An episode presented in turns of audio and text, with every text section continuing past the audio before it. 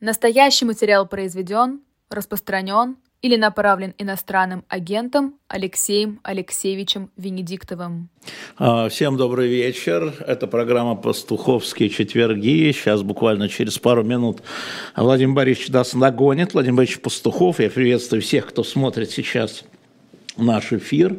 Это Москва, я из Москвы. А, у нас легкие технические, у него легкие технические а, пока проблемы, но мы пока поотвечаем на ваши вопросы и заодно поторгуем книжками. Как сказал, как вы просили, совсем новая книга Бориса Акунина сейчас выставлена на, у нас на shop.diletant.media. А, это «Яркие люди Древней Руси», она совсем новая, вот она у меня здесь есть, я вам покажу. Пока нет Владимира Борисовича, быстро зашли, купили, кто хочет. И там открытка, которую специально написал э, Борис Акунин слушателям «Эхо Москвы», э, жителям исторической эпохи от автора, и его личная печать, личный экслибрис, и его подпись. Вот э, заходите на shop.diletant.media и покупайте. Мы пока технически налаживаем связь, отвечу поскольку был вопрос ко мне, действительно, сегодня Евгений Пригожин заявил, что он дарит победу товарищу Венедиктову в суде. А, вот, но э, отвечу вам сразу, я предпочту э, судебное решение, поэтому 6 февраля будет суд э, по оспариванию того приговора, который был. О, и у нас появляется да, Владимир да, Борисович. Да, Владимир Борисович, вы меня слышите? Да, как живой пока. Да, все хорошо, я слышу вас прекрасно, если вы меня слышите Вы в эфире, хорошо. да? Вы да, в эфире, все, мы в эфире. Была. Все, мы в эфире. Все, мы в эфире. Книгу Акунина я вам сказал, новую. А, как всегда, мы начинаем с Владимиром Борисовичем с разминки, чтобы а, не терять времени. У нас есть такой постоянный наш зритель из города Николаев. Он всегда пишет Владимир Пронин, Николаев, Украина. Напоминая мне, что это Украина, я могу не знать. А, я же туповатый, как вы знаете, 42 года, он всегда задает хорошие вопросы, и я в разминке а, вот второй раз попадаю на его хороший вопрос, но вопрос, конечно, к вам. Как вы думаете, Владимир Борисович, экономическая составляющая а, российской агрессии, как пишет он, есть, она сущностная, бенефициары с обеих линий фронта экономические существуют? Знаете, э, я когда-то а, а, много возил, а, тогда еще молодых и всех очень демократических политических деятелей России в Великобританию, и тогда в середине 90-х они считали, что это вот та модель общества, которая России больше всего подходит, и встречались с разными людьми. Сейчас они в основном все считают прямо противоположно, но не имеет значения. Я помню такими, какими они были. И там э, была встреча с Тони Райтом, он был правой рукой Блэра, который э, рассказал то, как на радио один, вот абсолютно такой же ситуация из слушателей э, задал ему сложный вопрос. Он говорит, хороший говорит, вопрос. А ведущий сказал, ну, если хороший вопрос, тогда это не вот такой же хороший ответ. А вот это с этим сложнее, потому что на самом деле вопрос хороший и очень сложный. Я бы сказал, э, э, что мой ответ будет состоять из трех частей. Первое. Э, в любой истории есть бенефициары, есть экономические интересы. А в этой истории они также присутствуют, но не являются доминирующими. Потому что в этой истории главный интерес все-таки политический и идеологический. Война – это способ, при помощи которой Россия избавляется от революции внутри собственной страны – и переносит гражданскую войну внутри России э, вовне. И таким образом стабилизирует режим и власть э, тех людей, которые представляют Россию на протяжении последних, скажем так, двух десятилетий. То есть это все-таки главное. И даже если бы у них не было вообще никаких экономических интересов, то все равно логика вот такого идеологического и политического развития событий, она бы привела к этой войне. Теперь дальше. А, тем не менее, конечно, экономические интересы в войне есть всегда. Потому что есть такая поговорка, кому война, кому мать родна. И вот этих вот, кому она становится а, роднее матери, а, становится с каждым днем все больше и больше. И я бы разделил интересантов на две группы. Это те, которые, собственно говоря, ну, аппетит у которых приходит уже во время еды, То есть эти люди, которые э, как бы вторично зарабатывают на войне только потому, что это война. То есть это огромное количество людей, э, прежде всего связанных с ВПК, и тут нет ничего нового. Понимаете, а война это тоже изменение приоритетов. То есть, понимаете, и всегда есть э, спор о том, отправить ли деньги на томограф для детских онкологических больниц, как это было при раннем медведе, при том медведе, которого никто уже почти не помнит, угу. или направить их на а, создание Посейдонов, калибров и так далее. И понимаете, как получается интересно, что в принципе и в здравоохранении там работает миллиона три людей, угу. и в э, оборонной промышленности, которая производит эти там Посейдоны, калибры и так далее, э, тоже работает там, условно говоря, те же там 3 миллиона людей. И вроде бы как бы и то, и то люди, и то, и то русские люди – а денежки-то они считают врозь. То есть в мирное время а, те, которые сидят в этих цехах, ну, они, конечно, получают деньги, но все-таки ну, в разные времена были. Мы помнили, как в 90-е годы они лапу сосали. А в военное время на них проливается золотой дождь. А врачи в мирное время вроде как бы получают то, что и должны получать, а в военное время, ну, вроде бы как бы можно и не платить, потому что всех все равно в первую очередь в армию призовут при необходимости. Но это, это грубо. То есть, э, кроме ВПК, э, ну, э, есть множество людей, которые просто зарабатывают на ну, вторичных оборонных заказах. То есть понятно, что эти заказы растут. То есть экономика и так у нас была привязана к бюджетным деньгам. А здесь она уже просто а, только на них и живет, и все равно кто-то выигрывает. Дальше. На войне выигрывают те, кто сумел встроиться в восточный экономический коридор, назовем его так.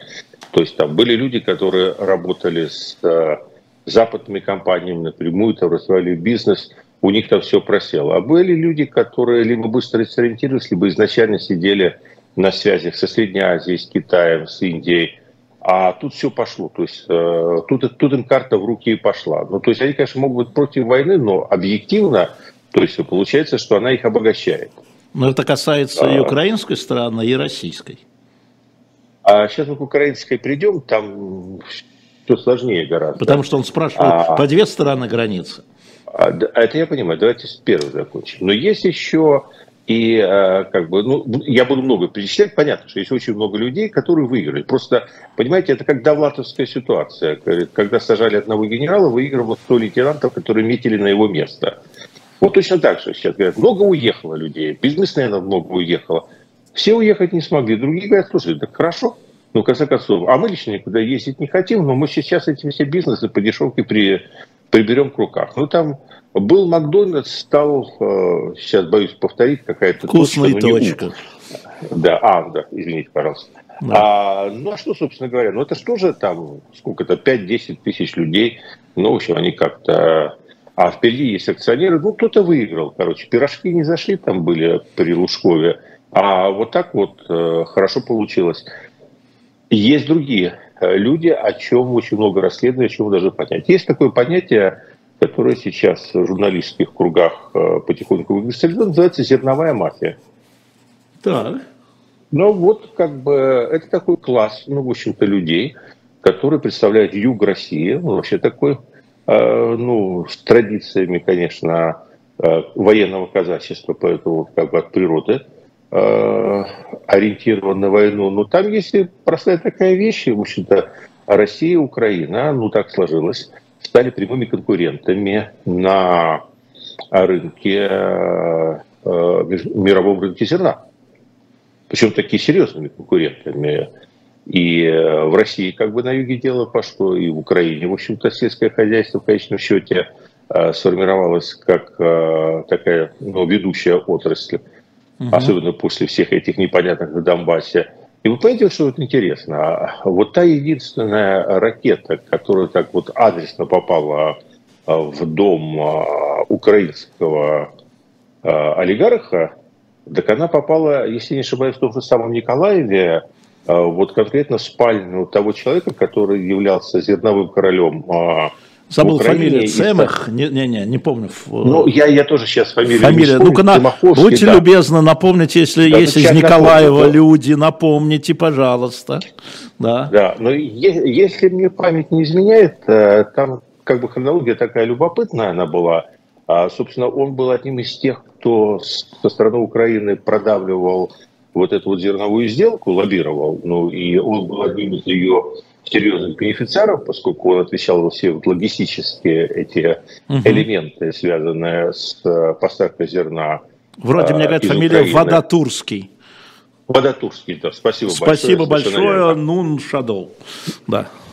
Ну, просто, конечно, люди обижаются, но люди не совсем представляют, что ты, когда вот в этом стриме говоришь, что ты говоришь на автомате, и какие-то отделы твоего мозга по необходимости отключаются. Это мы сегодня с вами про это поговорим. И про Лаврова, да, и про Арестовича. Да. Так вот, с отключением сказать, частей там, мозга. Там, да, там хронология такая э, довольно интересная, потому что э, была пролоббирована эта сделка, она была сложной, то есть там Россия э, что-то выигрывала или пыталась выиграть, но больше это был такой компромисс, и э, потом, понятно, вся эта критика была по этой сделке со стороны Путина, вечно его вопли-сопли о том, что э, в Африке детям нашего зерна не додают, а в Европе у них на булки и пирожные уходят.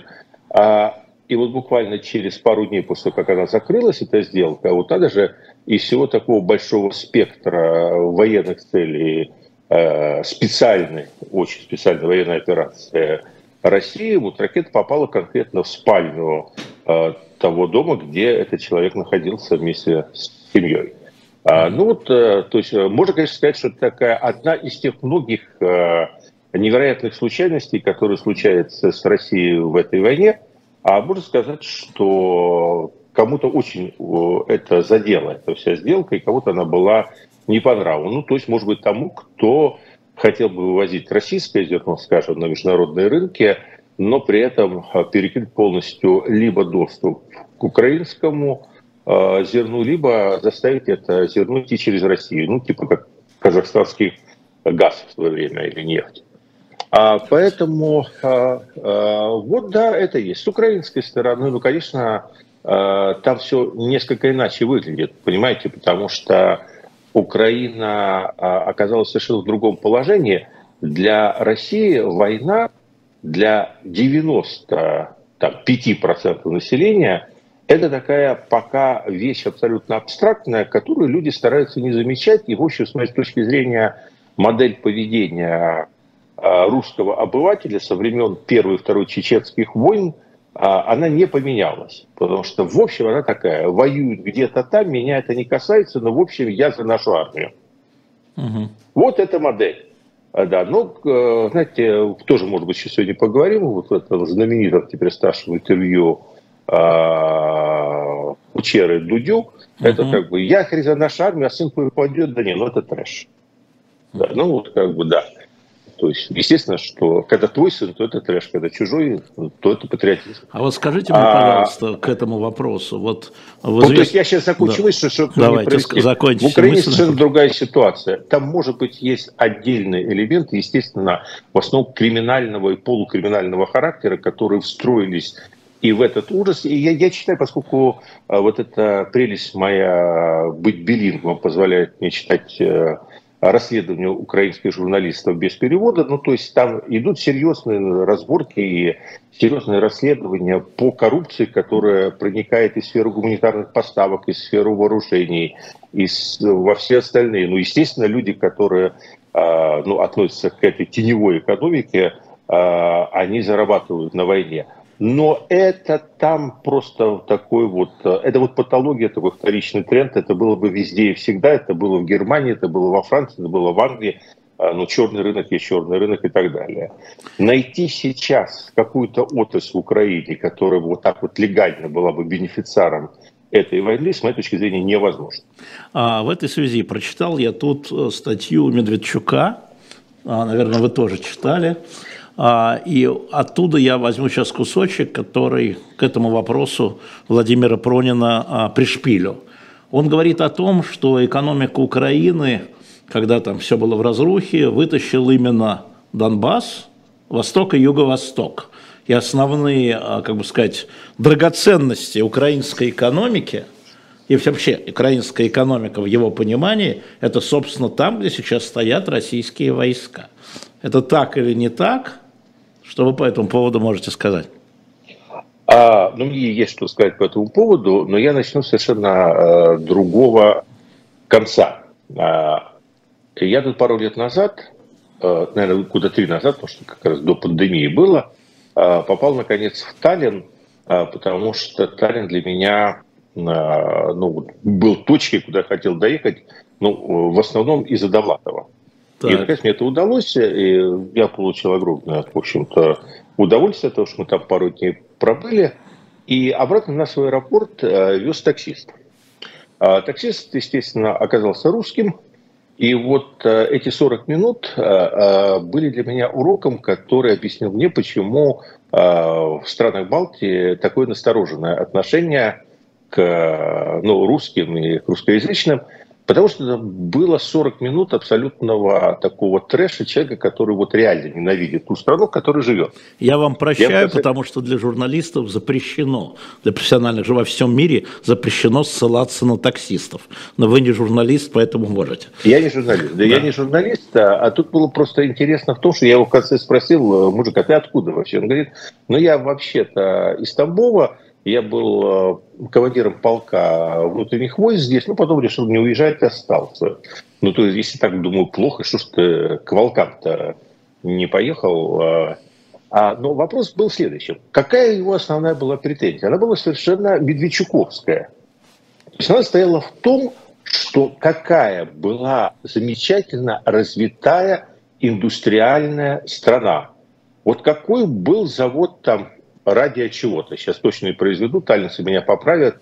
Вот он да. делал то-то. А вот здесь был завод такого-то машиностроения, а потом был завод такого-то машиностроения. Вот все разрушили. Вот все, ничего не осталось. То есть, если смотреть с этой точки зрения, в принципе, он как бы прав. Это разрушили, то разрушили, завод это никому не нужно, стоит, все. Но при этом как бы Эстония развивает, и это тот, кто понимает, знает, Эстония один из лидеров вот, IT-технологий, которые она активно развивает, таким образом пытается найти свое место в мире в новой экономике. Вот так. абсолютно такой же взгляд и у Медведчука. То есть он смотрит на, на как бы индустриальную, на одну модель вот, э, экономики, индустриальной экономики, такой ориентированной на очень ресурсоемкая, как с энергетической, так и с точки зрения производства металла. И он говорит, вот они корнили, потом это все рухнуло, это угу. ужасающе.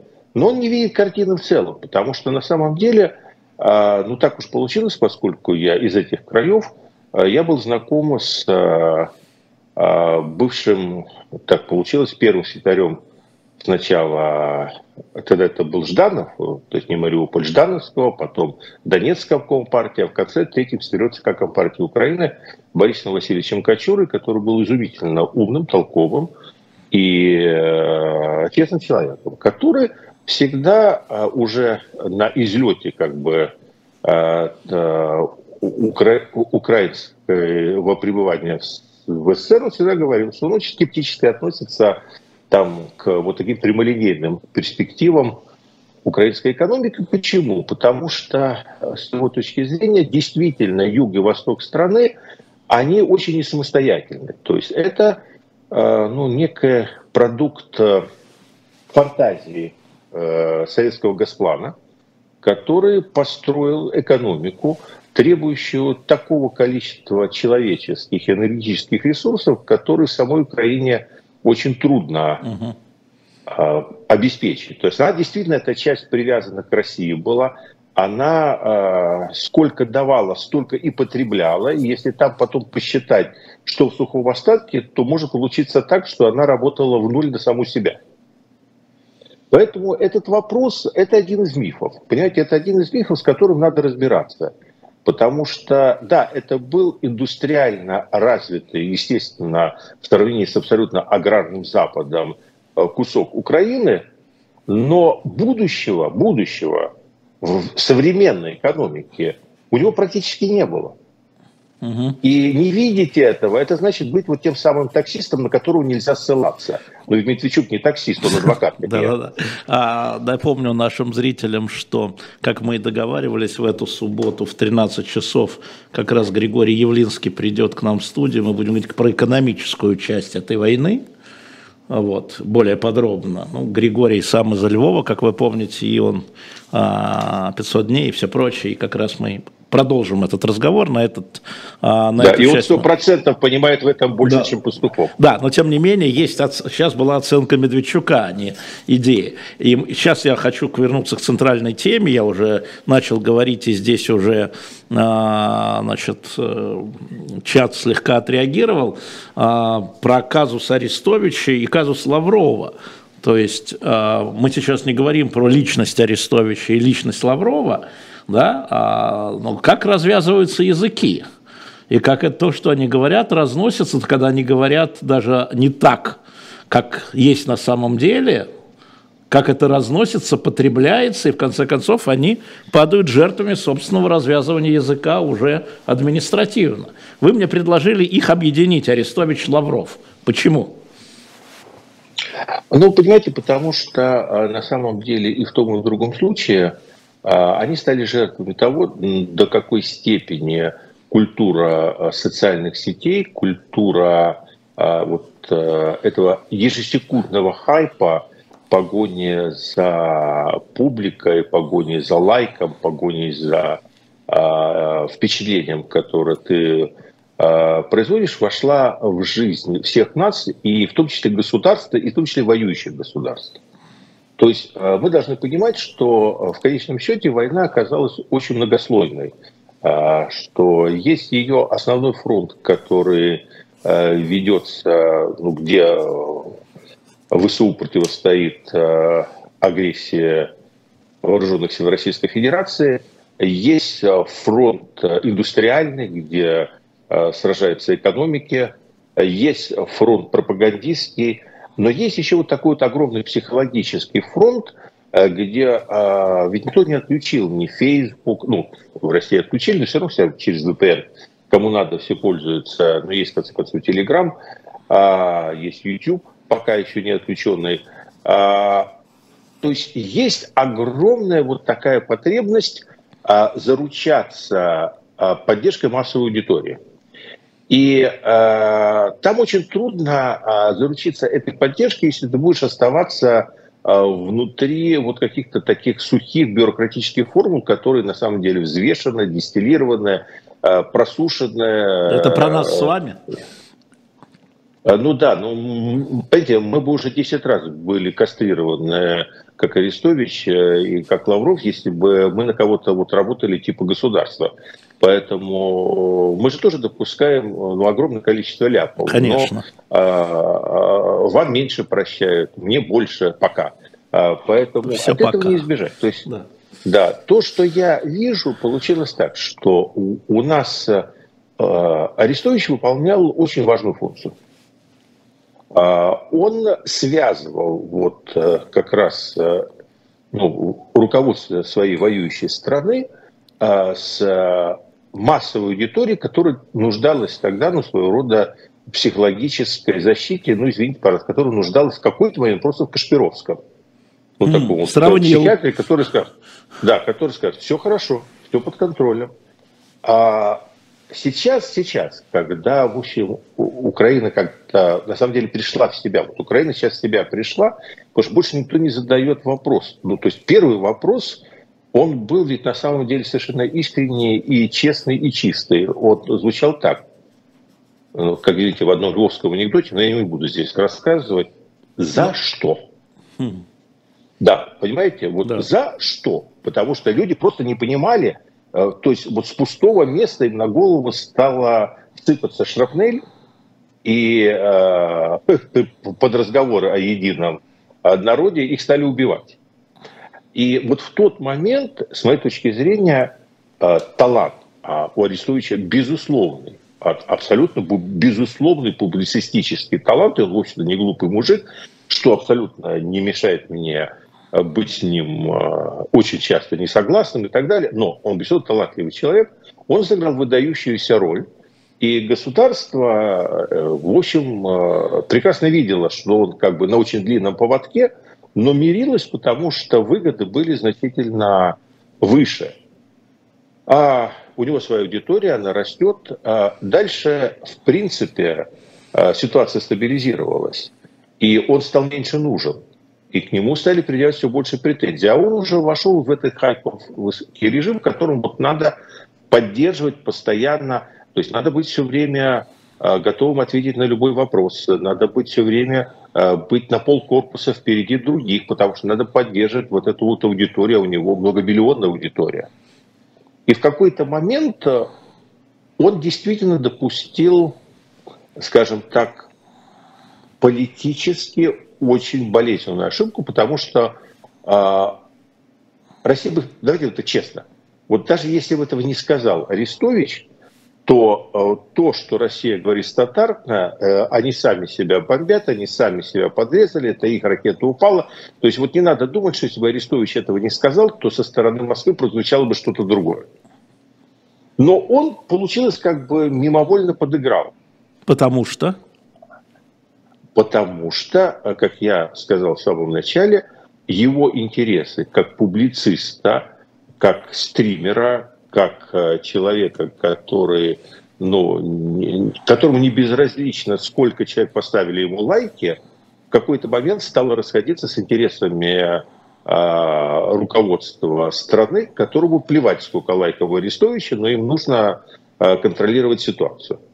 И вот тут они разошлись, потому что да, он допустил ошибку. Другой вопрос, что как оценивать эту ошибку? Вот я тоже получил в комментариях от Гилсена, не понимаете, это настолько вот, вот такое сделал.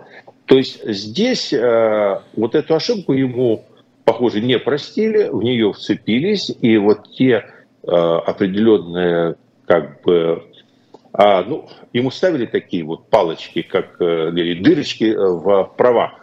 Э, которые, помните, раньше были в старых водительских правах, там сколько нарушений. Да-да. То есть их кто-то ставил там все время. И, видимо, вот это оказалось той последней дырочкой, после которой отбирают права. Но вы знаете, что он в базе миротворца был внесен еще в прошлом году. Он вообще не сейчас был внесен. Арестович, оказывается, уже год как в базе миротворец. Да, Украинском да, сайте, что, как потому... это? Я думаю, совсем очумели. А я это, не поклонник Арестовица, вы очумели? Хотелось спросить, и я спросил. Не, да, а это, это очень просто, потому что там же много оттенков э, разных цветов э, существует. И Арестович, который э, билинг, но не стесняется говорить по-русски. Да. Меня в свое время потрясла интервью его жены, которая там, корректно сказала, что да, я буду говорить по-русски, поскольку тому родной язык. Он в этой обстановке для очень многих людей э, не тип, а фигура, которая, с одной стороны, страшно полезна, а с другой стороны, не вписывается ну, вот, в те военные тренды, которые там сейчас обозначились. Угу. А, потому что, а, в общем, а, тут же ну, такой некоторый двойной стандарт есть. То есть он состоит в следующем, что а, трендовой линией является полное вытеснение русского языка и а, ну, русской культуры из жизни сейчас страны Украины и попытка ну, просто поставить вот а, этот вот красный стоп вот на все. То есть, да. Почему объясняют опять, сторонник, не сторонник, слушайте, я не в положении человека, который может сегодня с позиции русскоговорящего человека, сидящего в Лондоне, mm-hmm. указывать украинцам, сидящим под бомбами, что им запрещать, что им разрешать. Но при этом есть некий такой момент, что значительная часть того населения, которое в том числе находится на фронте, и с оружием в руках защищает независимость Украины, между собой продолжают общаться именно на русском языке и информацию потребляют на том языке, ну, на котором с детства говорят, именно на русском. И Арестович, ну, в общей значительной степени э, вот эту нишу закрывал. Угу. И э, поэтому нет ничего удивительного в том, что он э, раздражал не только пропагандистов в Кремле, но и какую-то часть людей, которые Э, не хотят видеть, э, как вы любите говорить, неоднозначности и у себя дома. Так что для меня ничего, никто не очумел, ничего удивительного для меня нету. Он является фигурой неоднозначной, а взгляды его мутные, а, связи его еще более мутные, чем его взгляды, а роль его, которую он сыграл на начальном этапе войны с точки зрения мобилизации украинцев на сопротивление, колоссально. Но способ и метод, которым это делал, очень многих внутри страны раздражал, и поэтому, когда появился хороший повод, это, это повод. раздражение против него выплеснулось. Да. А, что его объединяет, что казус Арест... не его, не Арестовича, конечно, О, что казус а, Арестовича объединяет с казусом Лаврова. Кстати, хочу сразу сказать, что вот буквально перед эфиром уже официальное заявление Евросоюза, осуждающее не только Израиль, да, не только э, еврейский конгресс, но и теперь Евросоюз и представитель США уже формально осудили Лаврова.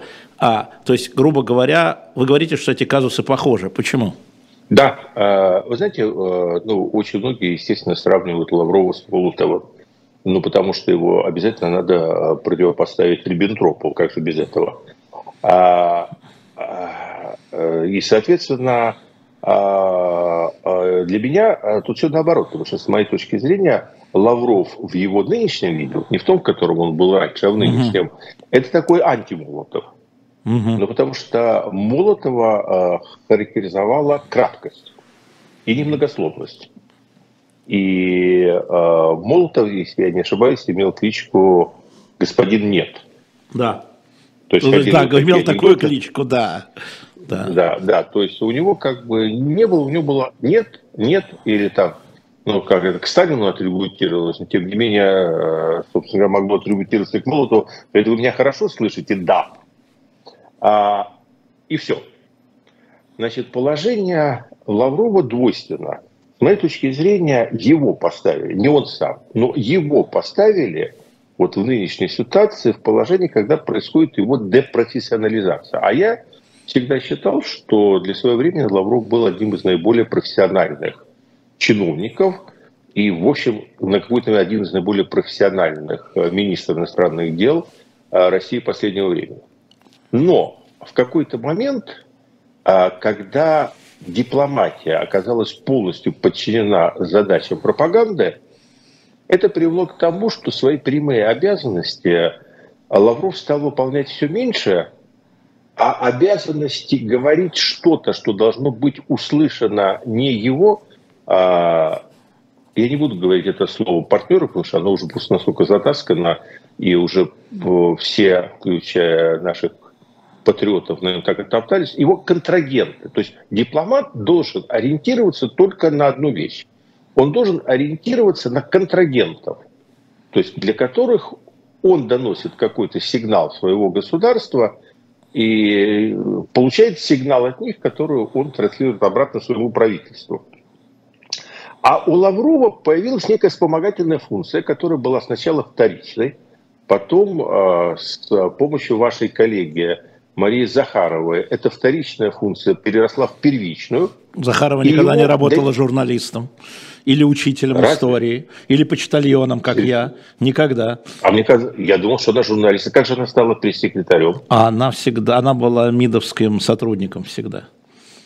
Это много объясняет, как сказал Никогда не работал журналистом. Да, да, да. И нам да, тут напоминают, это, это, что Молотова прозвище имел каменная задница, а господин нет, это, это Громыка. Ну, просят просто. Ну, да, Громыка, да, ну, хорошо. хорошо. Да. И для вас да. это ну, самая главная, я... самая большая проблема. Не, нет, Громыка. Я тоже скажу, спасибо большое, но я тоже скажу, что Громыка отличался абсолютно теми же чертами. Хорошо, да. Вот, немногословность. Это вообще была советская дипломатическая школа. Сухая, закрытая, в чем-то эффективная при этом, ну, до какого-то момента.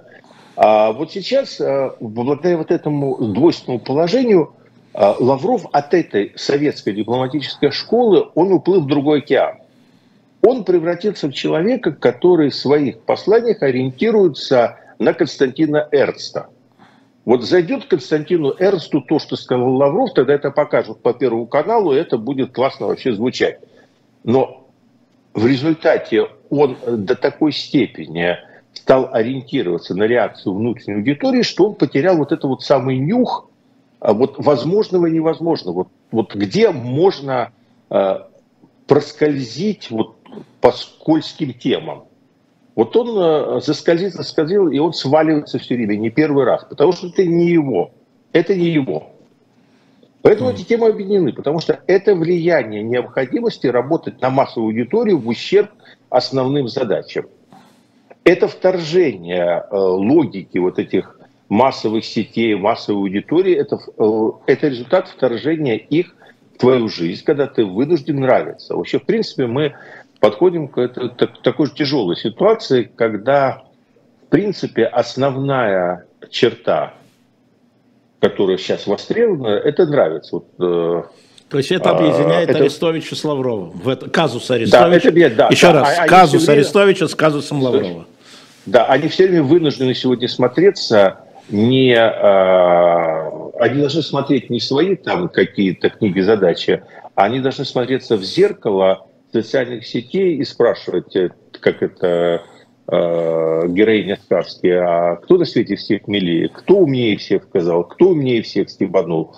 А Лавров, а вот я сейчас, а вот если я сейчас э, и такую метафору придумаю, а вот э, объединилась как бы вся Европа против России сегодня так же, как Гитлер объединил всю Европу против СССР.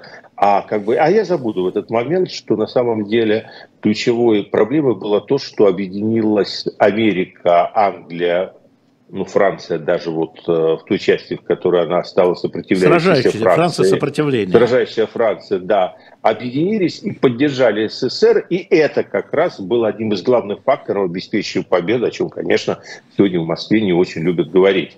А вот об этом я забуду. А дальше? А вот я схвачусь за фразу людей, которые э, ну, действительно, есть такие люди на Западе, да, они есть, особенно в странах, которые граничат с Россией, которые считают, что в общем, с русской агрессией будет покончено только тогда, когда России в ее нынешнем виде не будет. Но есть такие люди, есть такая точка зрения, но вы сделали все для того, чтобы эта точка зрения из маргинальных подвалов переселилась в комфортные гостиные первого и второго этажей в общественном сознании.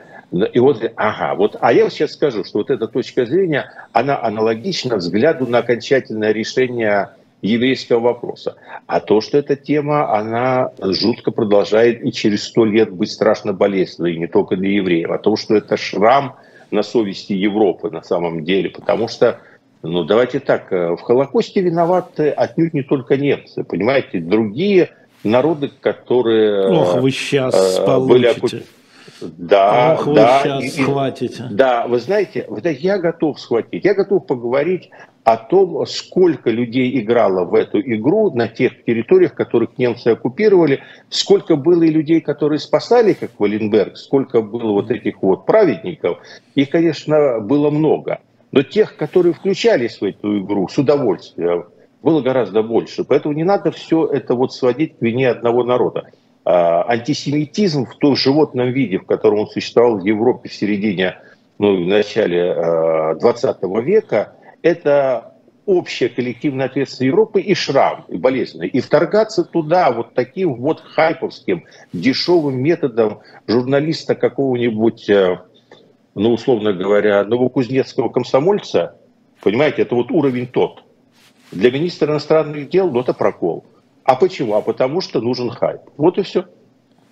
А, ну вот мы а, тогда с вами плавно, да, вот то есть история, еще раз, для тех, кто не, у нас есть невнимательные люди, мы сравниваем казусы Лаврова с маленькой буквой, казусы Арестовича с маленькой буквы. Еще раз, на это обратите внимание. И мы плавно перетекаем в историю самого смотрибельного, извините за это слово, не знаю, на каком языке я его сказал, э, самого смотрибельного э, интервью, которое было за все это время, это э, господин Кучера э, у господина Дудя. Чему нас учит это интервью? А, вы знаете, мне э, легко отвечать на А черт, я хотел, чтобы вам трудно сейчас. было ответить. Да, а, а легко, а вы просто попали, потому что... Ну, бывает. Меня, э, я теперь э, совмещаю необходимость куда-то ходить, все-таки, а не сидеть только на стуле, угу. с прослушиванием чего-то. Угу. И у меня сегодня в меню был как раз дуть с кучерой. и я просто восхищался услышанным. Э, и я собирался писать э, блог, а теперь у меня нет в этом необходимости. Я скажу это все вам, что в душе накипело. Значит, так. первое, я не понимаю, в чем там хайп. То есть нам показали э, образ обыкновенного русского обывателя. Так хайп, я вам отвечу, в том, что люди привыкли, что к хорошим людям типа Дудя, да, типа Евгения Киселева, типа там, Матвея Гонопольского, типа приходят хорошие люди, с пониманием разговаривают. Даже так, как мы с вами цапаемся, ну, уже там не цапаются. Но вот вдруг у хорошего человека Дудя оказался таксист.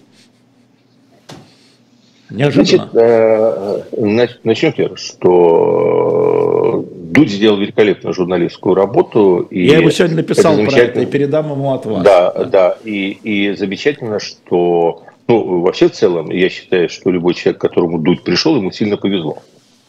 Поэтому абсолютно понятно, почему Кучера пошел на этот общенациональный позор. Это э, добавьте казус Кучеры к казусу Арестовича и Лаврова. Во-во-во, все туда, Значит, в баночку, да. Да, все туда. Понимаете? Да. То есть на самом деле э, Кучера совершил э, социально-политический и культурный эксгибиционизм. То есть он прилюдно снял штаны. И, в принципе, поскольку он не дурак, он понимал, что он снимает штаны, и поэтому пытался а, сделать это в таком стебном стиле, а это у нас шоу тут такое, мы так вот снимаем штаны, вот так мы снимаем наши штаны, потому что так мы носим наши кепки. И э, единственная причина, по которой он пошел на этот акт эксгибиционизма, потому что аудитория Дудя настолько хороша. Он уже 10 миллионов. Лучше, у него уже 10 да, миллионов лучше, просмотров. Понимаете, что лучше быть голым у Дудя, чем одетым а, в каком-нибудь другом месте. Так, ребята, вот секундочку, я очень извиняюсь, я очень люблю таксистов, я много езжу на такси, но есть правило, что отдельно взятый таксист не является репрезентативным э, источником информации, отдельно взятый, поэтому это сарказм, претензии сарказм. Ко мне, ко мне, ко мне претензии. Люблю таксистов, сарказм. Да, продолжаем про Кучеру. Да, да, это первое. 13 Второе. миллионов мне Марина Бусова подсказывает уже просмотр. Да, да, да, да. То есть он пошел на это, потому что он, взвесив все, понял, что позор забудется, а 13 миллионов останутся. А, второе. На самом деле а, я не увидел для себя, конечно, ничего нового. И никакого там разрыва шаблона для меня не... Да, кстати, не произошло и разрыва шаблона а для меня с точки зрения, что они увидели, они увидели живого сторонника войны. Это же надо. То есть они вышли из своего либерально-демократического или либераль или там. Я вообще изобрел два термина. У нас э, как бы Белое сейчас пальто. идет война. Да, не, не важно, это я старый. Вот я понял, что у нас есть две шизы. Вот у нас есть э, демшиза и нацшиза. И они представляют сегодня два отряда самой радикальной оппозиция. И на так. самом деле они поразительно все больше и больше похожи друг на друга. А самое главное, они похожи тем, что они слышат только самих себя. То есть они э, ни между собой, ни с каким другим народом не общаются. Поэтому, когда вдруг внутрь этого информационного пузыря, внутри которых живут эти два крайних лагеря, попадает человек из другого мира, как вирус, понимаете? Этот человек воспринимается как вирус какой-то. Болезненный, болезнетворный. системы. Болезнь, да. Это, то есть Кучера сыграл роль, вот знаете, новый уханьский вирус. То есть он попал в среду, которая к этому была абсолютно не готова. У нее как бы нет серьезного иммунитета на то, чтобы напрямую разговаривать и спорить с этими людьми, потому что она либо их сразу банит и говорит, пошел на, извините, да. не скажу куда, а, э, э, да, э, туда. сексуально-эротическим маршрутом, да. да, да, да. А, а, а либо а, как бы, ну, старается не впускать себя. И тут Дудь, он совершил просто роль вот этого рецептора АЦ2, который втянул, втянул этот новый вирус в эту среду, и у него началась такая гиперреакция, потому что такого, такого вируса внутри нашего информационного пузыря еще не было. А, поскольку я а, не живу внутри этого информационного пузыря, а, я стараюсь поддерживать, мониторить, скажем так, и через реальную жизнь, и через медиа, как бы весь спектр оттенков серого и черного в России, то, в общем, для меня тут ничего нового не было. То есть у меня не было никакой реакции. Я увидел обыкновенного жлоба. Извините, пожалуйста. Ну вот тут люди пишут, да я живу с таким жлобом, тоже мне новость. Конкретно вот человек да, написал. Абсолютно, абсолютно, абсолютно, да. То есть я увидел э, жлоба вульгарис. Э, то есть вообще это одна из особенностей, честно говоря, вот э, изъянов русской культуры, так как она сформировалась по итогам 70-летнего э, такого 70-летия советской цивилизации. Лучше всех, и, и, и я об этом тоже э, много лет говорил, но поскольку лучше всех и яще всех, об этом сказал профессор Александр Филиппов, который э, преподает вышки, ну, по крайней мере, до последнего времени, то, что я знаю, он очень хорошо описал этот синдром э, гуманитарной инфантильности. То есть, э, чего, кстати, вот абсолютно нет в европейской культуре. И в этом может быть ключевая разница элит. Потому что в России абсолютно нормально, когда человек в своей профессиональной области достигает абсолютно топовых мировых высот. То есть он супер-пупер инженер. Угу. Совершенно гениальный конструктор. Он врач от Бога, который делает то, что ни в какой другой... То есть вытащит, э, э, трижды вытащит из того света и как бы здесь оставит и сделает то, что никто другой не сделает. А, человек, который может быть абсолютно великолепным математиком, но при этом а, вот в области человеческих э, таких социальных отношений, его оценки социальности, а, э, политики, ответственности, каких-то этических категорий, это абсолютно пятилетний ребенок. Или играет пятилетнего ребенка, как мне тут подсказывает. Он же артист. А, Или играет. Знаете, есть а, те, которые играют, это такое продвинутое, это следующая э, стадия Итерация, компьютерной да. игры. Да, да, с этими уже проще даже, понимаете, тяжелее с теми, которые не играют. То есть эти люди, они в общем и целом а, абсолютно инфантильно примитивны, и рука социализации, то есть социального воспитания – Э, к ним не прикасалась. То есть здесь я ничего нового не увидел. Ключевая как бы проблема, об этом я, наверное, все-таки напишу отдельно, но и скажу угу. для начала здесь. А, по гениальному выражению Генниса, по-моему, опять э, любители проверить цитаты, меня могут поправить, ну, поправят, быть, Довлатов или Вайн. Да. По-моему, это был гений. А может быть, Вайн. Да. Неважно. Кто-то из моей любимой троицы. А, мещане это люди, которые убеждены в том, что им должно быть хорошо. Вот действительно всегда есть люди, которые живут с глубоким убеждением, что именно им должно быть хорошо. Вот мы сегодня у Дудя, ну я сегодня, другие раньше, видели э, человека, мещанина, который извивается всеми силами, чтобы доказать самому себе окружающим, что у него есть право, чтобы ему было хорошо во время войны. Угу. Вот, собственно говоря, и весь секрет. То есть поддерживает ли Кучера войну, армию, Путина? Да ему пофиг. Между прочим, как и подавляющая абсолютно части того населения, которое за.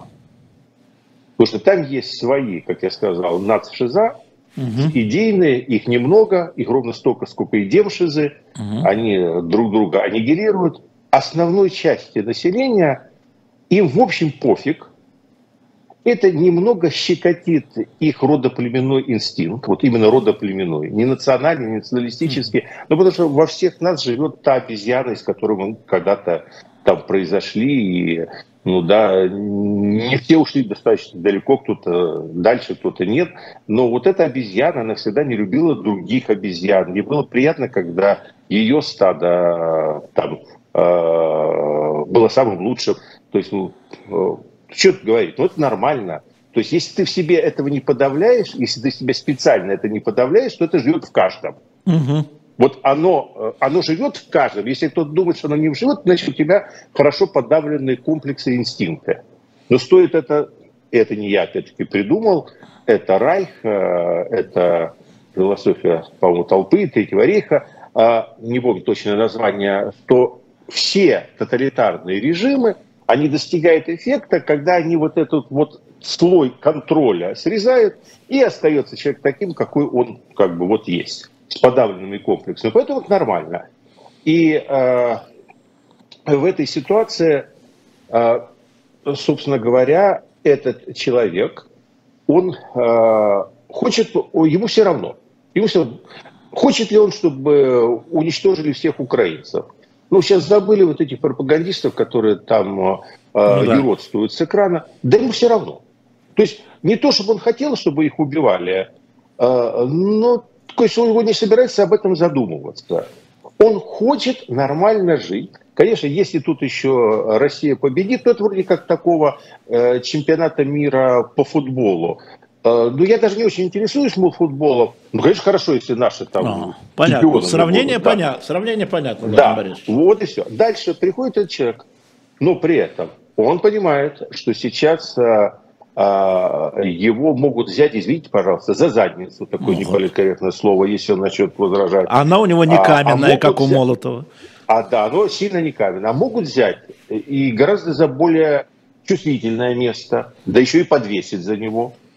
И поэтому ему нужно рационализировать вот этот свой страх, и он начинает мимикрировать и корчить из себя вот этого вот патриота, да я не могу, да я же со своим народом, да все. А, это просто нормальные ужимки циничного жлоба, извините меня, пожалуйста, который просто хочет спокойно и хорошо жить. Угу. А, плюсы и минусы. Ну, значит, первая такая ассоциация... Две минуты. То есть, да, э, тогда в одну. Был, э, чтобы, чтобы такое что делал, Максим Горький в своей страшной статье о русском крестьянстве написал, через много-много лет родится вот тот самый русский человек, который будет итогом коммунистического воспитания. Это будет абсолютно прагматичный циник, лишенный всяких эмоций, сочувствия и прочего – который, возможно, потратит деньги на какую-то машину, но которому абсолютно пофиг будет театр, кино и все остальное. Он просто хочет цинично и хорошо и комфортно жить. Привет Максиму Горькову. Он видел это в 1922 году. Ровно через сто лет мы получили генерацию циничных жлобов, вполне разумных, спокойных, которые просто хотят хорошо жить, а все остальное им, извините, пожалуйста, все равно. Им все равно, это безусловно. Хорошо, Владимир Борисович, спасибо вам большое. Мы сегодня как раз еще раз, я хотел бы обратить внимание наших хотя бы постоянных зрителей. Лайки ставьте, не забывайте, еще пяти тысяч нет лайков. Это что такое? Мы работаем, а вы бездельники. А, кнопку-то нажмите. А, хочу напомнить, а, что мы... Да. По скрипту. Давайте, по скрипту. Давай, давайте, давайте. А, плюс и позитив. Когда эту власть сметут, а ее рано или поздно сметут, и если Кучера доживет до этого момента э, в России, а не в эмиграции. Да.